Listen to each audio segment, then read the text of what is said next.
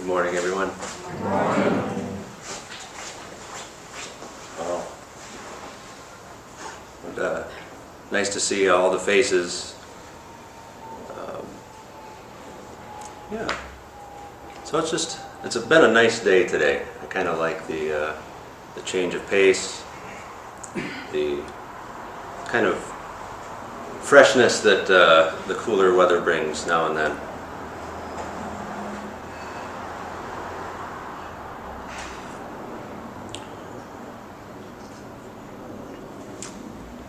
So today I want to talk about uh, something I was introduced to last year around this time. Uh, this Saturday, this coming Saturday, August 5th, there's an annual ceremony at the Lake Harriet Peace Gardens to commemorate uh, the atomic bombing of Hiroshima and Nagasaki. And it's been 78 years since that event, since that tragedy. And there's some things I want to put a caveat on really early. Number one, I'm not Japanese. Um, I can't speak for the Japanese people, and I can't speak uh, to their culture or how this event affected them. The Soto school of Zen that we practice here at MZMC was founded in Japan and has a long history. Been handed down to us uh, that started in India, and from us, it passed through China, Korea, Japan, and now it's here in the US. And I value this. I value this practice a lot. It's why I'm here.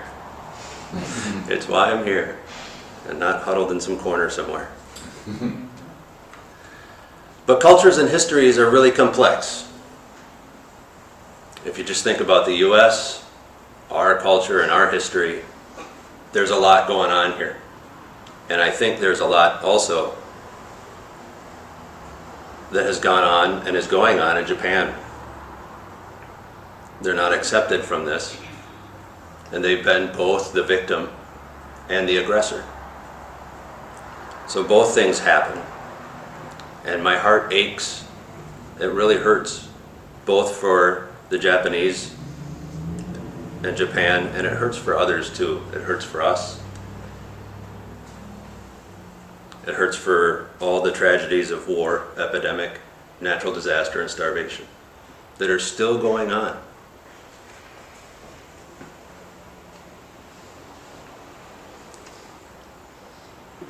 So on August 6th of 1945 at about 8:16 a.m., first atomic warhead was detonated over Hiroshima.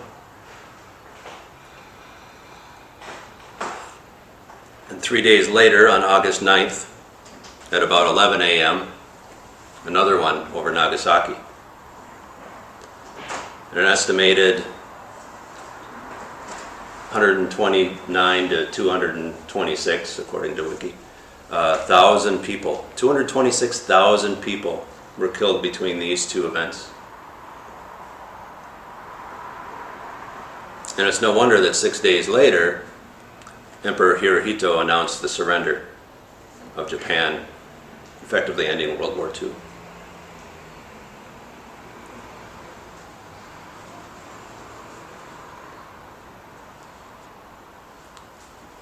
And it also is no wonder that a people then might dedicate themselves to a path of peace.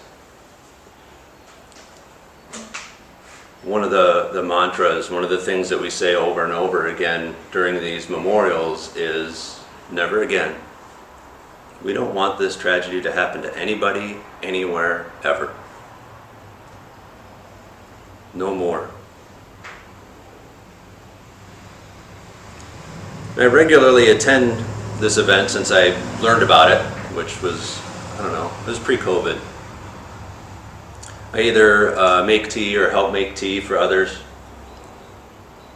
And it's a, it's a weekend-long event that gets kicked off, um, like I said, on Saturday uh, at 6 o'clock is a public event, and anybody's welcome to come. You're all welcome to come to the Lake Harriet Peace Gardens. There'll be uh, a tea ceremony that's done in this commemoration And while you may not receive a bowl of tea that day, you can see what it's like and you can uh, help commemorate this important time. But it was during this event last year uh, that I was introduced to the calligraphy that is on your program, or I put up on the altar, maybe for people on Zoom, I'll just grab it.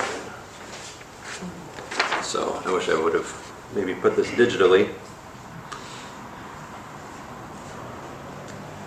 My teacher had recently come back from Japan with it, from Daitokuji, which is a monastery in, a large monastery in Kyoto.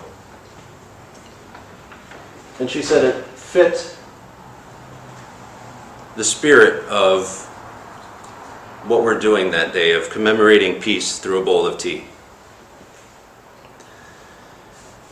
And I didn't have a lot of time to spend with it that day, um, but I knew that there was something, there was truth in what she said, and there was something there for me to explore, something for me to spend some time with.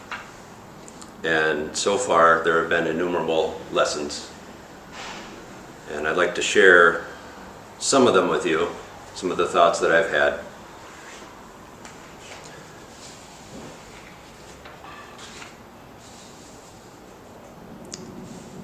Translation that I received for this scroll, because I don't, I also don't speak or read Japanese, uh, although it is an aspiration of mine, and we do a lot in tea ceremony, I feel like I'm a parrot, and I will just uh, say the sounds, but not know what they mean.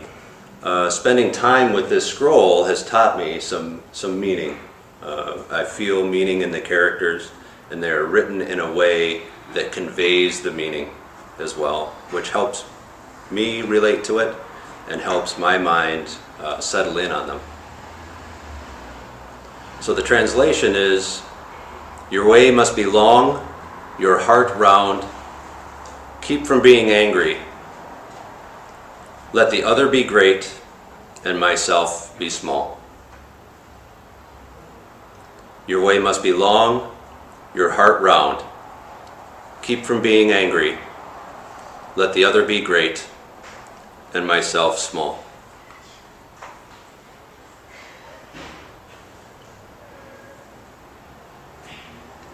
Mostly, I just wanted to give that to you. That's it. Go. Go. Spend some time with that. See if that relates to you and to your experience. But in Zen, unfortunately, we, we say a lot of things, so I'm going to say some more.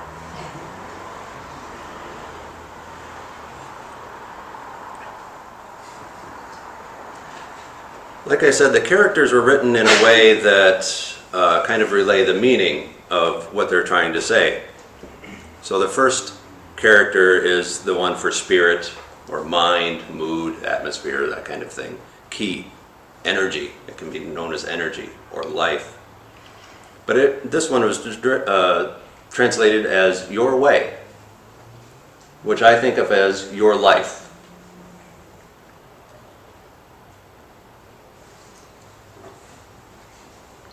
And when we're still, and our life can go down, all the way down, when we let it lengthen and all the way down to the bottom, all the way to the source. Uh, something that helps me have a felt sense of this is the phrase, turtles all the way down. Get a felt sense that the world is stacked on some elephants that are standing on a turtle, that are standing on a turtle, and a turtle, and a turtle, all the way down. There's no end to these turtles. There's no end to our long life. And when we quiet the mind and we can feel this, when we encounter the source, this is the source that is all life, we find that there's no difference in the life that I have and the life that you have in the life that you have and the life that the tree has, in the life that the tree has and the life that the rock has. These are no different. We're rocks. We're trees. We're things that we might think are inanimate, but it's all coming from the same source.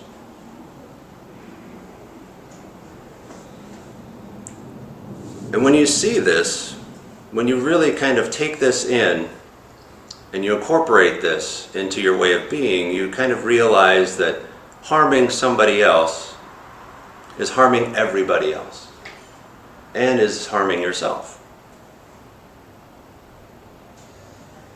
And that harming yourself is also harming others.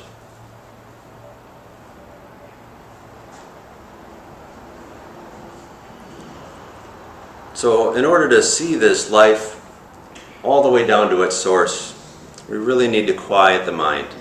We need to relax. We strive really hard to, to kind of maybe lengthen things or to feel how long our life is, but we don't need to.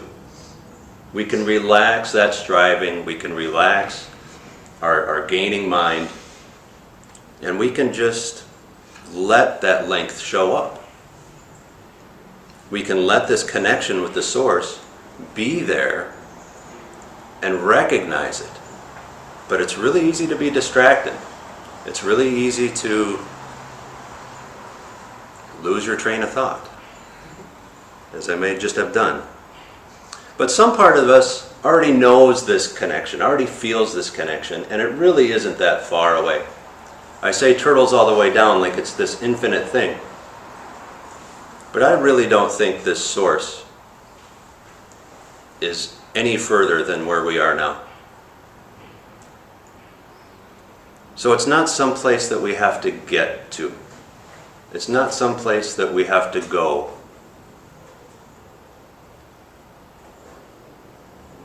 It's right here. So take some time, connect with your life, and let it be long and go all the way down.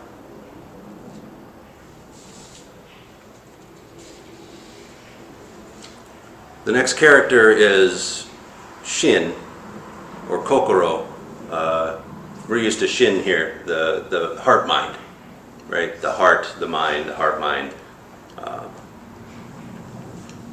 this is the spirit, the, uh, it's the heart radical.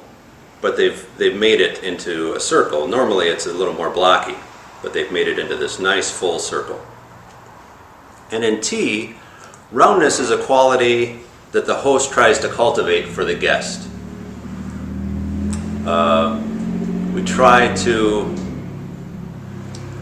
hold our body in a round shape, and our even even our uh, our hands when we walk around are in a round shape. And this might seem similar to zazen. When we make a mudra, round shape, we kind of round our arms a little bit. So this is not too much different than the Zen ritual that we might be used to. And most of the actions that we take, both in Zen ritual and in tea, have this quality of roundness. It begins at a point, it has a middle, and it comes around and it ends, and where it ends is the same as where it begins. We might come up to the altar, we bow, we make an offering, we come back, we bow, we're at the same place we started. There's nowhere to go.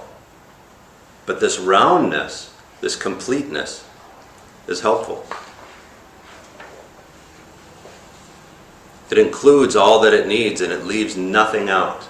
Even if I fall over and make a mistake, if I drop something, if I come back to the beginning, it's just all included. There's nothing left out.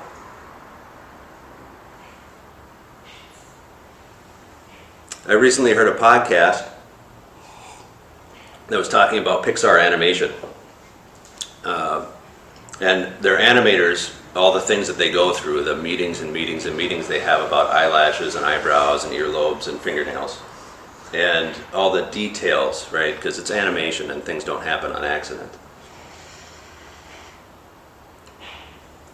And uh, for villains, they tend to make them more blocky and with sharp edges. And I think they, they gave the example of Cruella de Vil, but I was thinking of uh, Hades from Hercules. And, you know, just that sharp nose, and you're just waiting to get poked with that thing. And, you know, everything is just, the chin is just this chisel. I don't want to be near that stuff, right? I don't want to go near that. I have a felt sense of threat from that. And the main characters are made more round. Round features, round faces, eyes,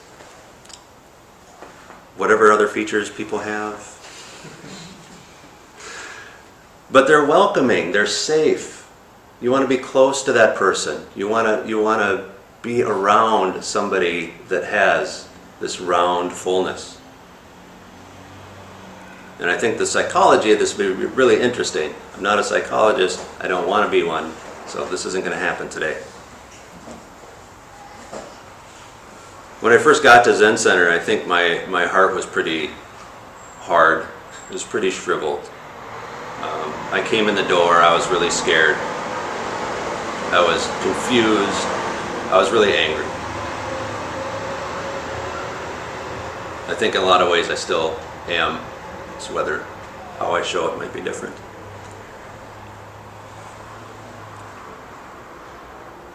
And I came to feel that I was here to learn the one true way of doing things. The true way to bow, the true way to meditate, the true way to whatever it is that we're doing here. And to do it all on my own, all alone. Right? Nobody can practice for you. This is true. But I look at all of you and I think, alone? Where's that? Are we ever really alone?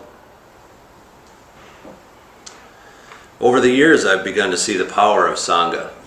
I've been exploring it in my own heart recently.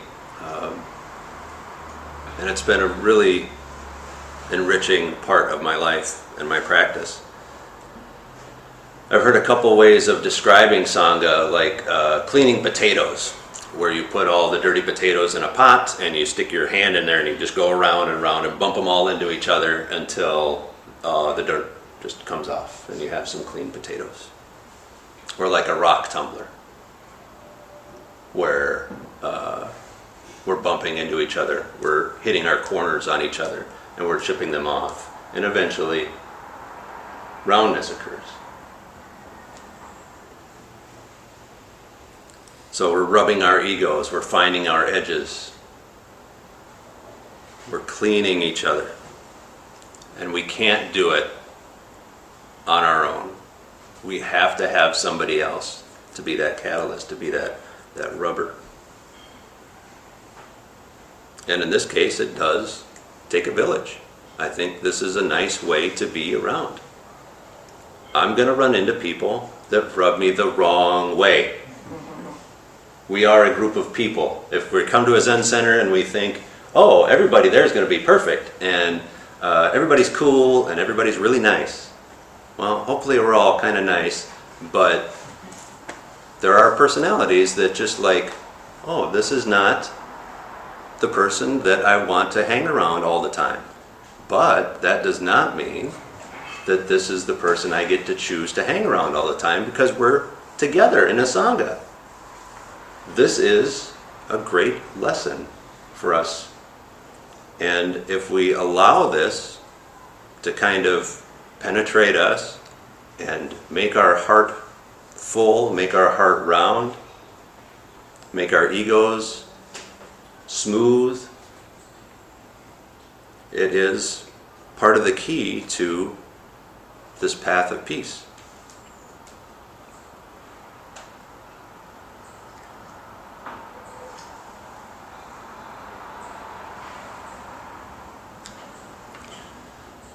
The third character is uh, technically it's just the abdomen, but it's laying down. And uh, one way to think of it is that to keep from being angry, uh, anger arises from the abdomen and stands up. So having the character laying down is a way to show how to keep from being angry. This does not always help when I'm angry. Anger is one of the three poisons greed, hatred, or anger, delusion.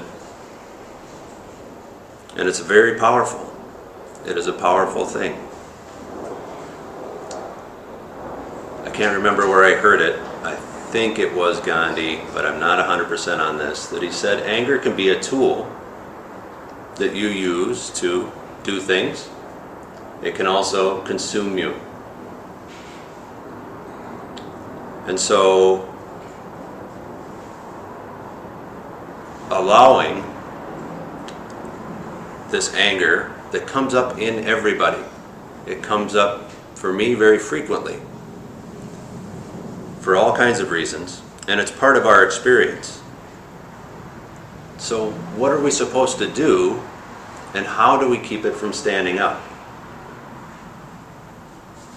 I think what we do is this practice that we've been doing all along. That's no different. We play, pay close attention to it. We're curious about it. We're compassionate with it.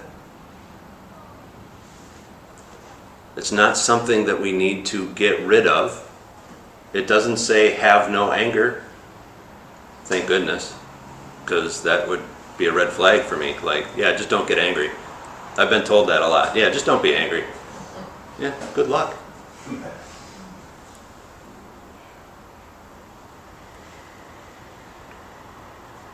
But can we hold that anger with great compassion? And we, what we can do also is we can rely on the sensations in the gut, in the abdomen, in the hara, which is uh, the, the name of this character, the hara, the belly. We can rely on the sensations there to key us in on when it is beginning to arise. And then we can call our kind awareness to it. We can call our compassion to it. And maybe some curiosity. How do we allow this anger to exist without feeding it, without making it so large that it consumes us, that it influences us? If we can recognize that this is information, and this is really good information. If something is making you angry, something's going on. And maybe we should pay attention to it. But it might not be what you think it is. You might be angry, something might come up, and you might be angry about it, but it might have something to do with what happened 20 years ago. And it's repeating itself and repeating itself and repeating itself and showing up now. But unlike 20 years ago, where I just stuffed it down and pushed it away or blew up on somebody, I'm going to hold it a little bit and I'm going to pay attention to it. And I'm going to see if I can ease it a little bit and ask it what's going on and keep it from rising, but still lay down.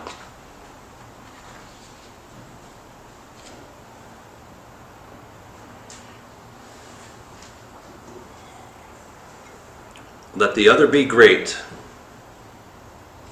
The character for the other is huge. It's really big. And maybe it should be because there's lots of others. There are lots of others. One thing I think of when I think of let others be great is uh, listen. Listen to others. Listen to their experience. Believe what other people tell you. So often, the self is so big, and our experience kind of dominates our experience. And so, letting somebody else that has a different experience be a little bigger for a while, believing them, trying on what they have to say, is an important way to step the self back a little bit. It's an important way to connect. And it's an important way to expand our own lives. We are not diminished by other people's experience, we're added to by it.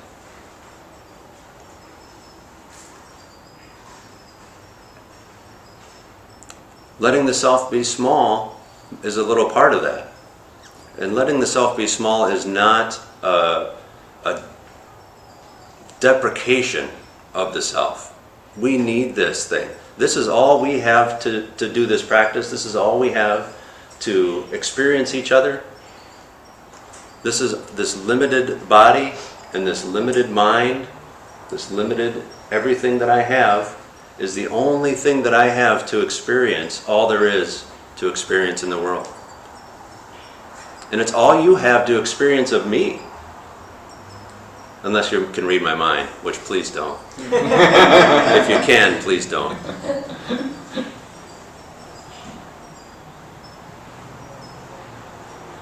So the self, although small, is important. I'm reminded of a of one of my favorite movie quotes that the needs of the many outweigh the needs of the few or the one. Uh, I'll attribute that quote to Spock in the Wrath of Khan. It's hard. It's hard for me not to get a little emotional when I think about it because then he dies, and so whatever. Spoiler. If you haven't seen it, yeah. and if you've seen the third or the fourth one, you know he didn't. Anyway, spoilers again. All right. But that doesn't mean that we get to throw ourselves under the bus. That means that we need to take care of all the things and put things in perspective. I think taken together, these two symbols, it's really important to maintain balance and perspective. The perspective of the reality of the situation that I am one of three million people in the Twin Cities.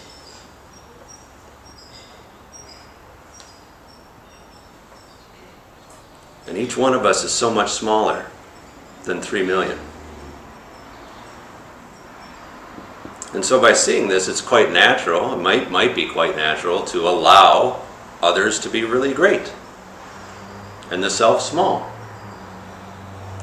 But we also need the balance to not tip into the nihilism that the self is not important. If the self wasn't important, maybe it wouldn't be on the scroll. If the self was not important, we wouldn't ever reference it.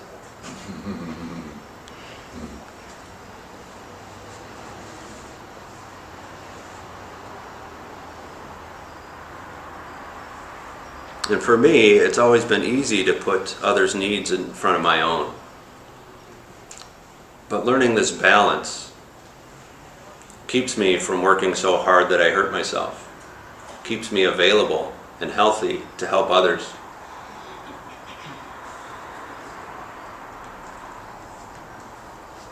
But knowing also that I don't need to be in the front of all the experiences that are happening.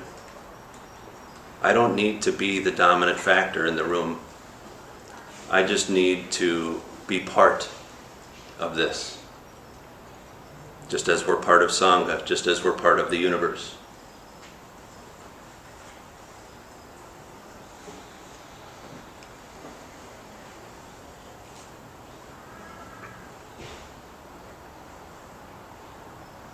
So, altogether, by not being taken over with anger, by having this full heart, recognizing the connection that we have to all of life, and seeing ourselves in a proper perspective to others, we might begin to live and feel how to get along with each other. We begin to experience the flavor of what peace is in this way. This isn't like the peace of tranquility of the soul. This is the peace of being tolerant and accepting of people that we may not like or disagree with. This is a very important quality. As I talked about with in Sangha, there may be something that comes up that I don't agree with John about how he's doing the garden, but you know what? I love him. I love him. And uh, we can step beyond what we think might be right or wrong. And it's not going along to get along, but it is recognizing the totality of the situation and finding a way to foster the, that connection and foster this heart that connects us all. And when we do that, why? It, it's, it, it, to me, it's just like, duh, we don't drop bombs on people. I don't push you down the stairs. I don't, you know, I start making different decisions in my life because I see that some of the decisions that I've made, the conditions that I've been brought up in, have been harmful.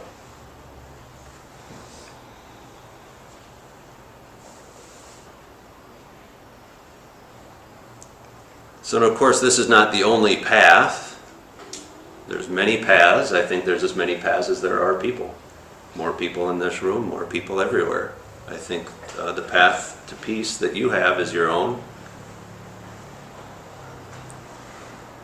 And if any of this resonates with you, I really uh, encourage you and invite you to spend some time with the scroll, with the characters, with the sentiment, even if it's just, like I said, I don't know Japanese, but in, in tea, we have uh, an alcove, a special alcove where we hang a scroll for the guest. And I don't know what my scrolls say, but I like them. I like the brush strokes in them. I like the feel of it. So uh, if you connect to it just purely out of that way, this is totally fine. I cannot tell you, uh, and, and nor should anybody tell you what it is that you connect with and what you don't. But I invite you to, to explore what you connect with and what you don't.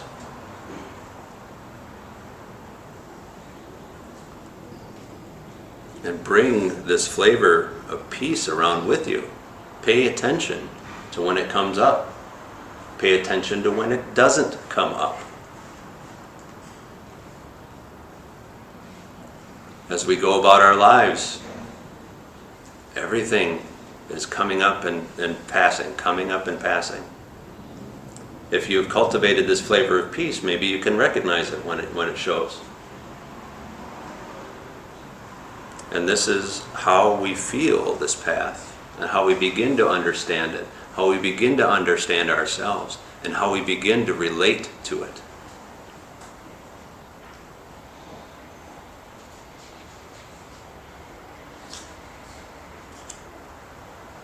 And I think that's what I have to say about it. So thank you for your kind attention. If uh, questions, comments, rebuttals,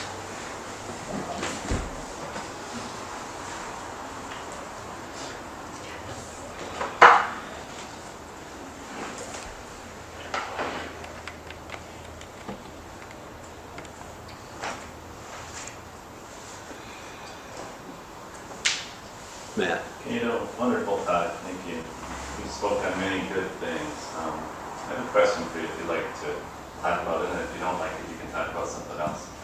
But um, I'm going to speak a little bit about karma, not the misguided way many of us think about it, but how causes and conditions lead to things, right? Right.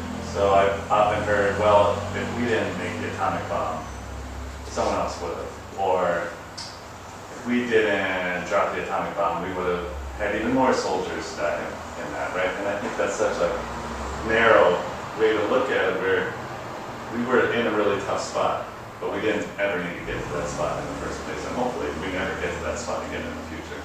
So what we can do now, each of us in our own lives is, like you said, try to make the world more peaceful.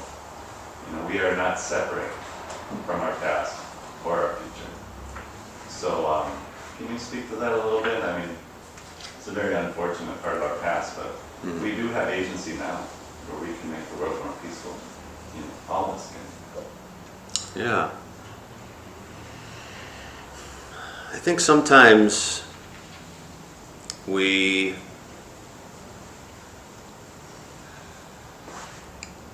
the causes and conditions that bring us into the moment in some ways I don't want to be predeterministic, but allow us to make certain choices.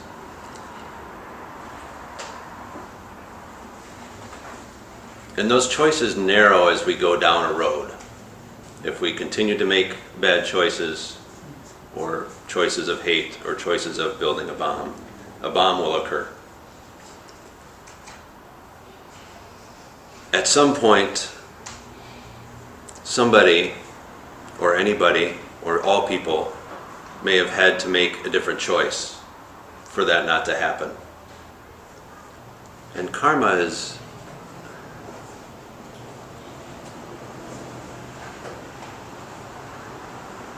I would like to think that anybody could have pulled the plug on that and say, no, I wasn't there and I have no idea.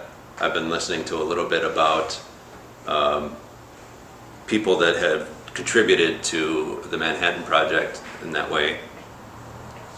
And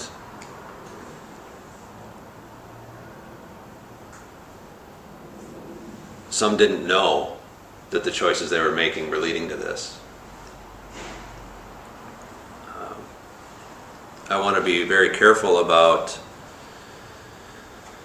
justifying actions in retrospect. And I, I just can't speak to the conditions of the time,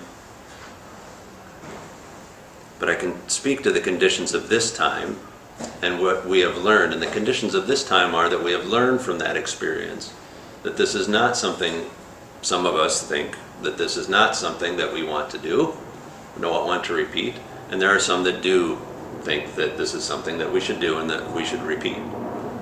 And so what we can do is wrestle with that within ourselves, make our effort if we want, if we are in a position to do so, make the effort to not perpetuate and go down the path of another bombing.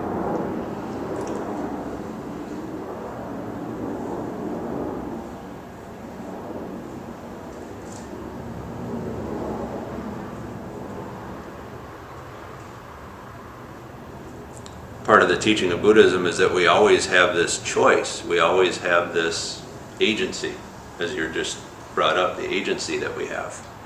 Um, but we also have agency within limits. Uh, that agency within limits. I can't make uh, a choice to, I'm not really good at the top of my head kind of stuff. Um, I can't make a choice to, to fly home today after this talk um, because I can't fly. Right? I have a limit in that way. And that's based on my karma. It's based on my conditions that have brought me to this moment. Um, and uh, the limitations of this. But what we can do, again, is to continually explore ourselves and make the effort and keep making an effort and keep making an effort to go in the direction that uh, we think is beneficial.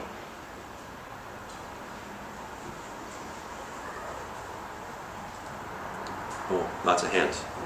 Adam, If anger doesn't stand up, what does it do?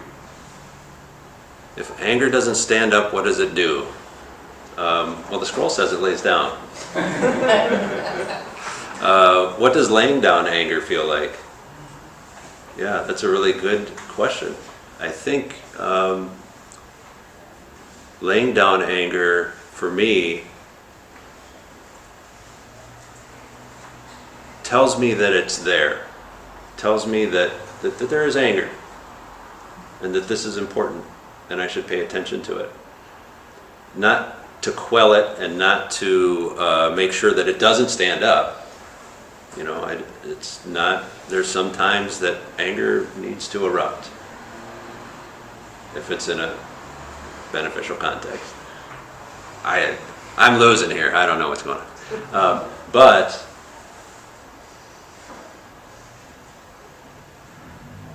if anger is laying down, it is not driving me. I know that it's there. I know that I need to pay attention to it, but it doesn't cause me to act. If it raises up and fills me, and I have more of a chance to act out of that anger. So I think it can lay down, maybe it can take a nap. Um, Maybe it can just, after being seen, can say, oh yeah, I'm seen, I can just kind of fade out again. And maybe it, it doesn't even lay down, maybe it's just not there. But we don't need to gaslight ourselves and say that it's not there and that I'm not angry. We could admit that. We can feel that. And we can be with that and just see where that goes.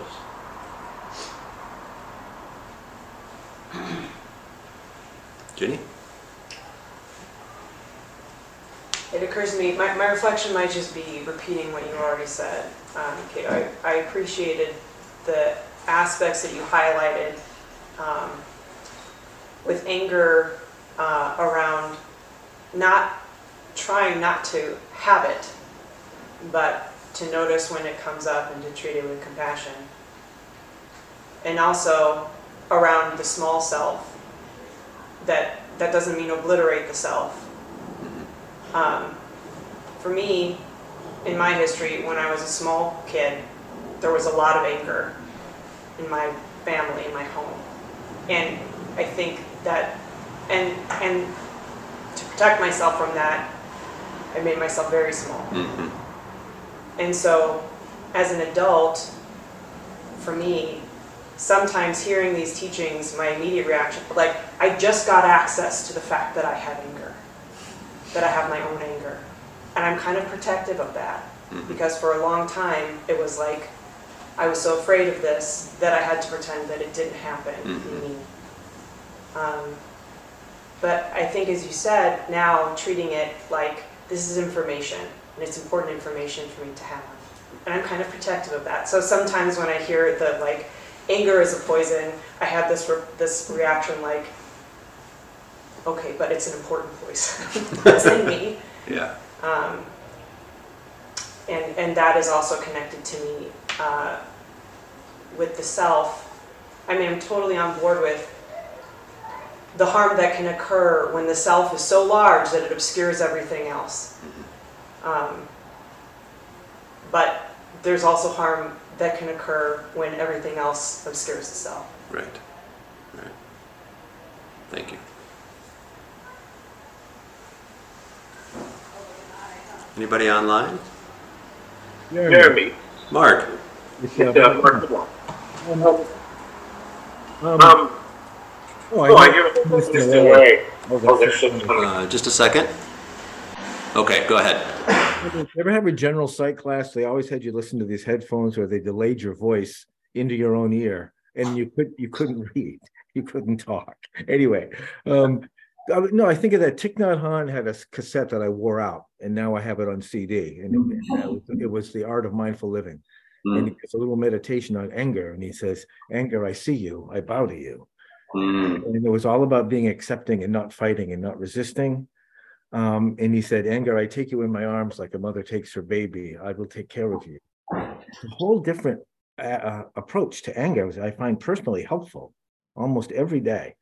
Um, and, and there's a Rumi poem that gets quoted in all the things that we read, where Rumi says, All these difficult feelings are guests in the house, and they all need to be invited to the table mm, if I don't start with a fundamental assumption that there's something wrong because I feel angry, therefore there's something wrong, wrong with me, whatever.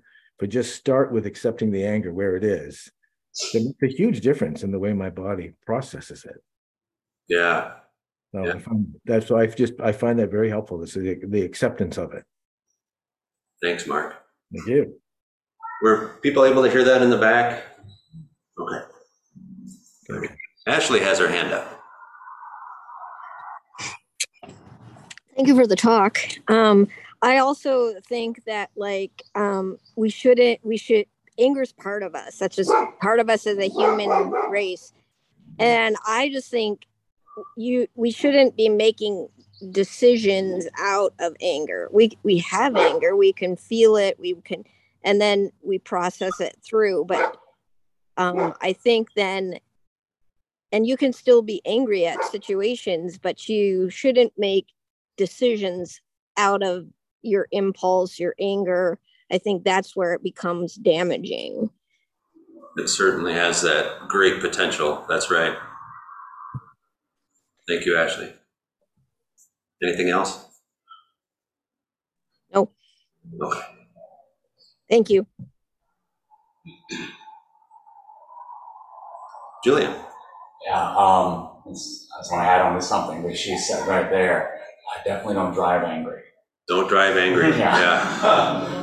From, uh, yeah, uh, Bill Murray and. uh, Groundhog Day. Yeah, Yeah. yeah, I had that the other day. Like, Oh, I'm angry, stop. Okay. While I was driving, right? Yeah, um. Did you stop being angry or did you stop driving? Well, um, I didn't let it get carried away, right? Okay. Yeah. Um, and so, yeah, I remember like this really resonates a lot because, you know, I look back as you were talking, I was thinking about the time I was the most angry. And, you know, um, I always seen myself in that situation, you know, but this is the first time I saw my mom looking at me, you know, Mm, like, yeah, me and my brother got into a fight, bad fight. And I, now I'm like, oh my God, what was wrong with me? You know, what was wrong with me? And I think I had to finally make the self small enough and, you know, get the other's perspective big enough that I could see, oh, wow, wow, that was, yeah, that was uncalled for. And, uh, and, you know, I really just let the anger completely, you know, seeing red like a bull, right? mhm. And, and now to know how different, like I was a different person, but yeah, I, I mean, it's, I like the rounding at the edges, they're making it small, soft, they're really small. Um, yeah, so that's what I have that. Thanks, Julian. Yeah. Um, just to go off of like everyone else, um, like anger can also be like a fuel for like change, Mm-hmm. especially like, you know, like our earth, it's like on fire, you know, I'm angry. Yeah. But if I'm just angry and not doing anything with that angry anger, then it'll just destroy me. If I'm using that anger in a positive way, some sort, then it can be healing. So maybe that anger, in a sense, is telling us we have to act and do something. Not in the moment, you know, perhaps when you're like as angry as possible and you just want to freak out, but um, sitting with it, yeah, listening to it, what is it telling me and how can I create something positive out of it? Right. Yeah, that's a wonderful aspiration. For me, I know um, I'm still too activated by my anger. And so I, I am also afraid of my anger. And I do not let it stand.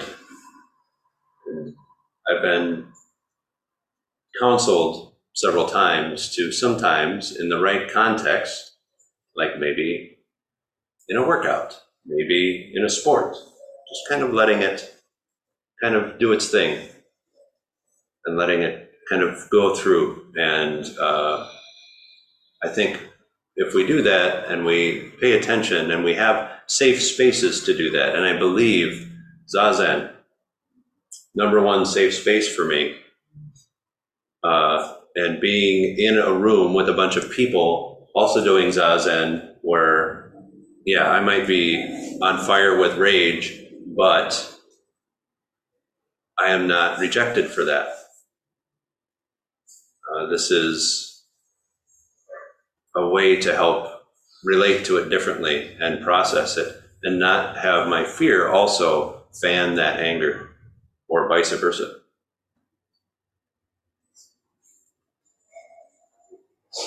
Time for, yeah, Andrea.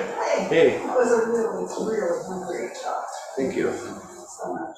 And I just want to offer a little accountability moment. Oh, And sure. to it. Um, he talked about greed, anger, and ignorance, uh, as wheels.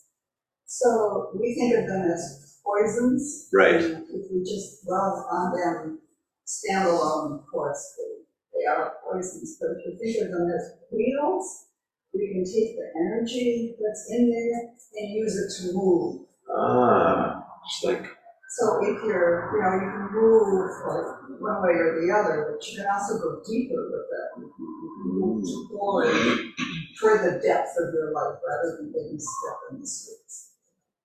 oh, thank you, thank you. Were you on, online able to hear that? Not really? Um, see if I can sum up. Uh, Katagiri Roshi used to talk about the three poisons of greed, anger, and delusion as, as wheels instead of uh, just poisons. And these wheels can be used for motion and to uh, turn things and movement so we can use those three wheels to move deeper into our lives and not just stay on the surface. Did I get that right? Okay.